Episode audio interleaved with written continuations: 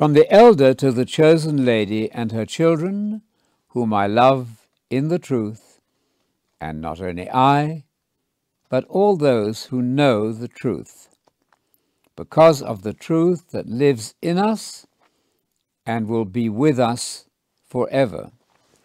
Grace, mercy, and peace will be with us from God, who is the Father, and from Jesus Messiah, the Son of the Father, in truth and love.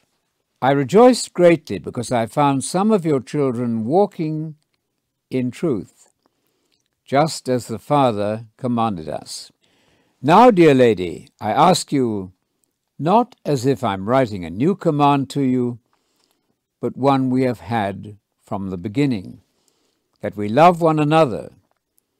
And this is love, that we walk in obedience to his commands. This is the command just as you have heard from the beginning, that you should be following.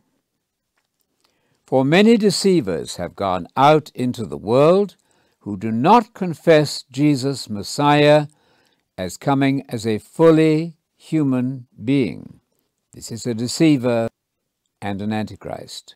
Watch out so that you do not lose what we have worked for, but receive a full reward.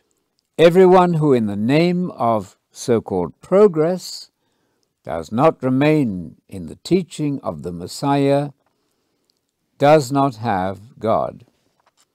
The person who remains in his teaching has both the Father and the Son.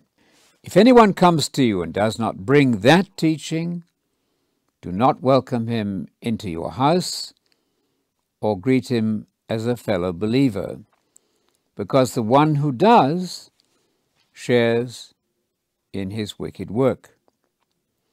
I have many more things to write to you, but I do not want to do this with paper and ink.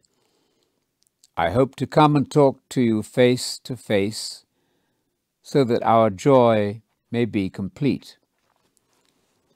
The children of your chosen sister greet you.